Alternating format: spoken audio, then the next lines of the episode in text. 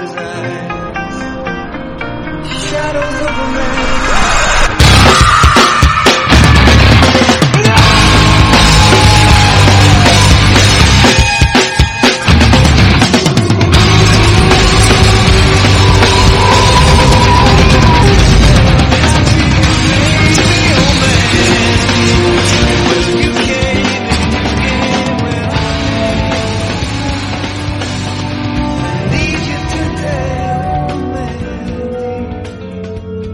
Because there has been actual preparation for minute 100.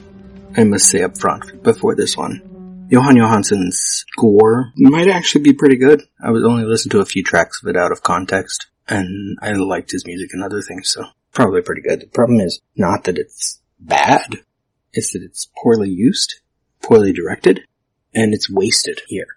Um, where's this line? This from a piece on No Film School. You'll find a whole bunch of pieces on nofilmschool.com by this guy, John Fusco. Apparently he's obsessed with this movie. Uh, I got at least three of his pieces on the movie open right now. This is about what Panos told Johannsson. On one occasion I said to him, I want it to sound like being a kid in the back seat of your friend's big brother's Trans Am and it smells like weed, leather, and that yellow pine tree air freshener. You're kinda scared, but it's thrilling in a way too. Without hesitating, he responded, I know exactly what you mean. Towards the end, he told me Mandy was very important to him personally, and it stood to reason. Despite the delicate beauty of much of his work, Johann loved heavy metal and psychotronic cinema. He was a rebel at heart. Uh, this is a piece that Fusco is quoting a thing that Panos himself wrote. Johann went above and beyond, and I suspect to the limits of his sanity to make the music for this movie. His words and his actions made him more than a great collaborator, they made him like a brother to me. I'm sad our time together was so brief, but I'm very proud of what he accomplished on Mandy, and I believe he was too. Johannsson killed himself in February 2018, a few weeks after the film premiered at Sundance. This isn't necessarily true.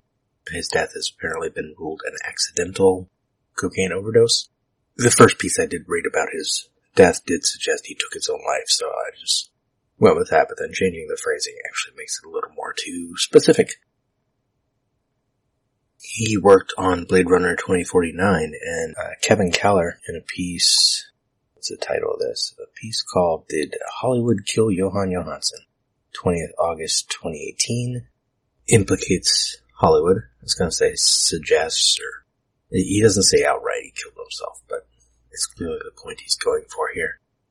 Johann worked on Blade Runner 2049 and then his score was rejected for being too experimental and not commercial enough.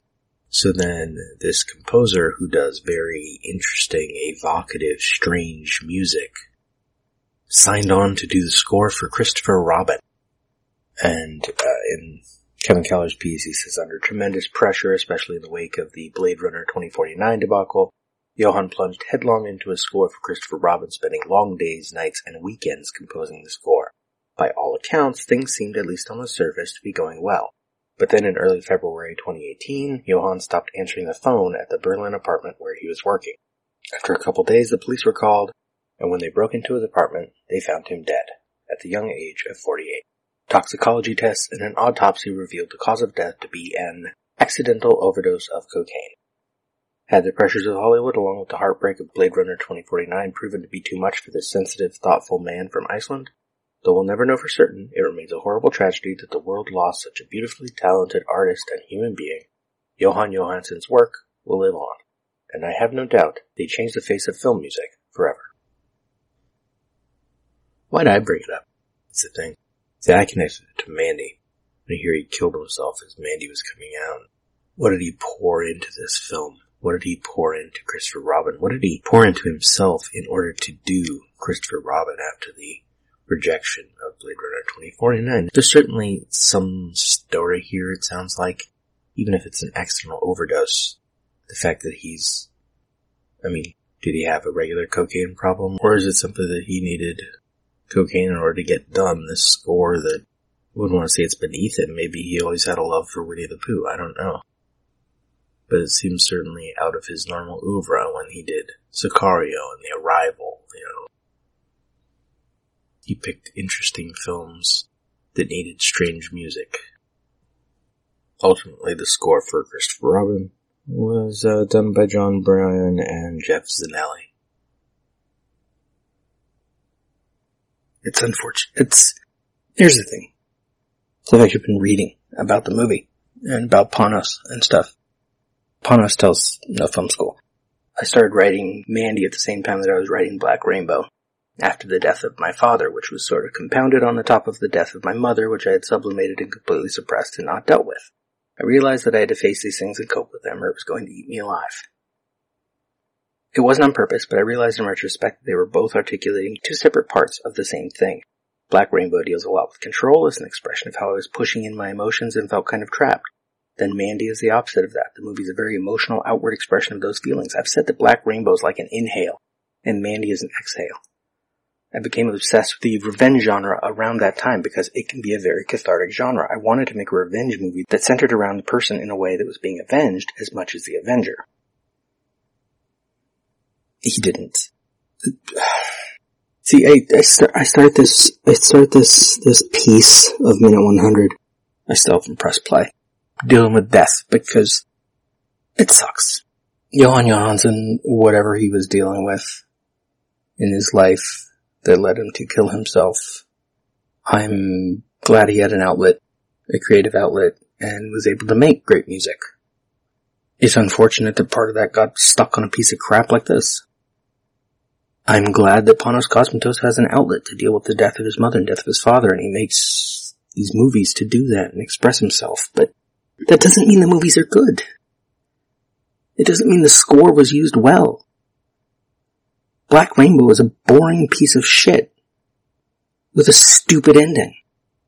Mandy is mostly boring. Things that should happen quickly take forever. You want to deal with grief. You want to deal with your emotions by expressing them in a film good for you. That doesn't mean we have to think it's good. You want it to be centered around the person in a way that was being avenged as much as the Avenger? No. The movie is not about Mandy, no matter what the title is, no matter whether or not that's actually her name. Which we do not know. Just because you spend a lot of time looking at her doesn't mean that we know anything about her or we care. Or that we should. That's more important. That we should. There are people that watch this movie and apparently get really involved and love it and love these characters and they go out and buy their fucking 44 shirts and their tiger shirts and they get excited about them and they wear them and they buy extras because they're going to wear them so much that they're going to wear them out. And people that buy replicas of the fucking axe they made replicas of the dagger and replicas of the Horn of Abraxas. People probably buy those too. So around last year, mm, reference outside the show, uh, doing Michael Myers Minute in the original Halloween is by the time I finished with that movie, I was kind of tired of dealing with Halloween fans. Online in particular.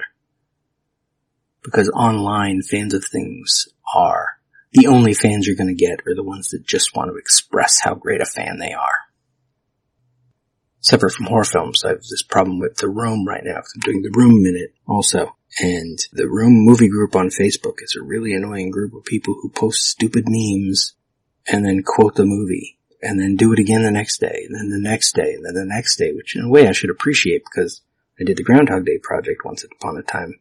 See, listeners, you don't know anything about me if this is the only show of mine you listen to. You might not even know my name. No, I think Curtis may have said it in minute 50. The internet is a wonderful thing in that fans can come together and talk about something like Mandy, something like Halloween, something like The Room. It also is an awful, awful place because the loudest voices are often the most annoying. If you love this movie, I'm that voice for you probably. If you're listening to this minute 100, if you've stuck it out and you love this movie, I applaud you because I think you are wrong. I think you, there might be something fundamentally wrong with you if you think this is a good film. Or you haven't seen enough films. Which, personally, I think is something fundamentally wrong with you. because I, my life is revolved around films forever. And it offends me sometimes when a movie is bad in a certain way. There are bad movies that are entertaining because they're badness. They're filmmakers that are entertaining in their horrible arrogance that where they think they're great. I haven't actually listened to Panos Cosmatos talk yet. I haven't seen any interviews with him because I deliberately wasn't looking. I didn't want to know. I wanted to deal with this movie as this movie and then I decided, fuck it, I'll look. So maybe there will be more coming up. I don't know. Like your parents died and you wrote some films. It's a tragic backstory, fine. But your parents also gave birth to you and they took you to that jungle in Mexico where you watched 2001. They made this movie happen.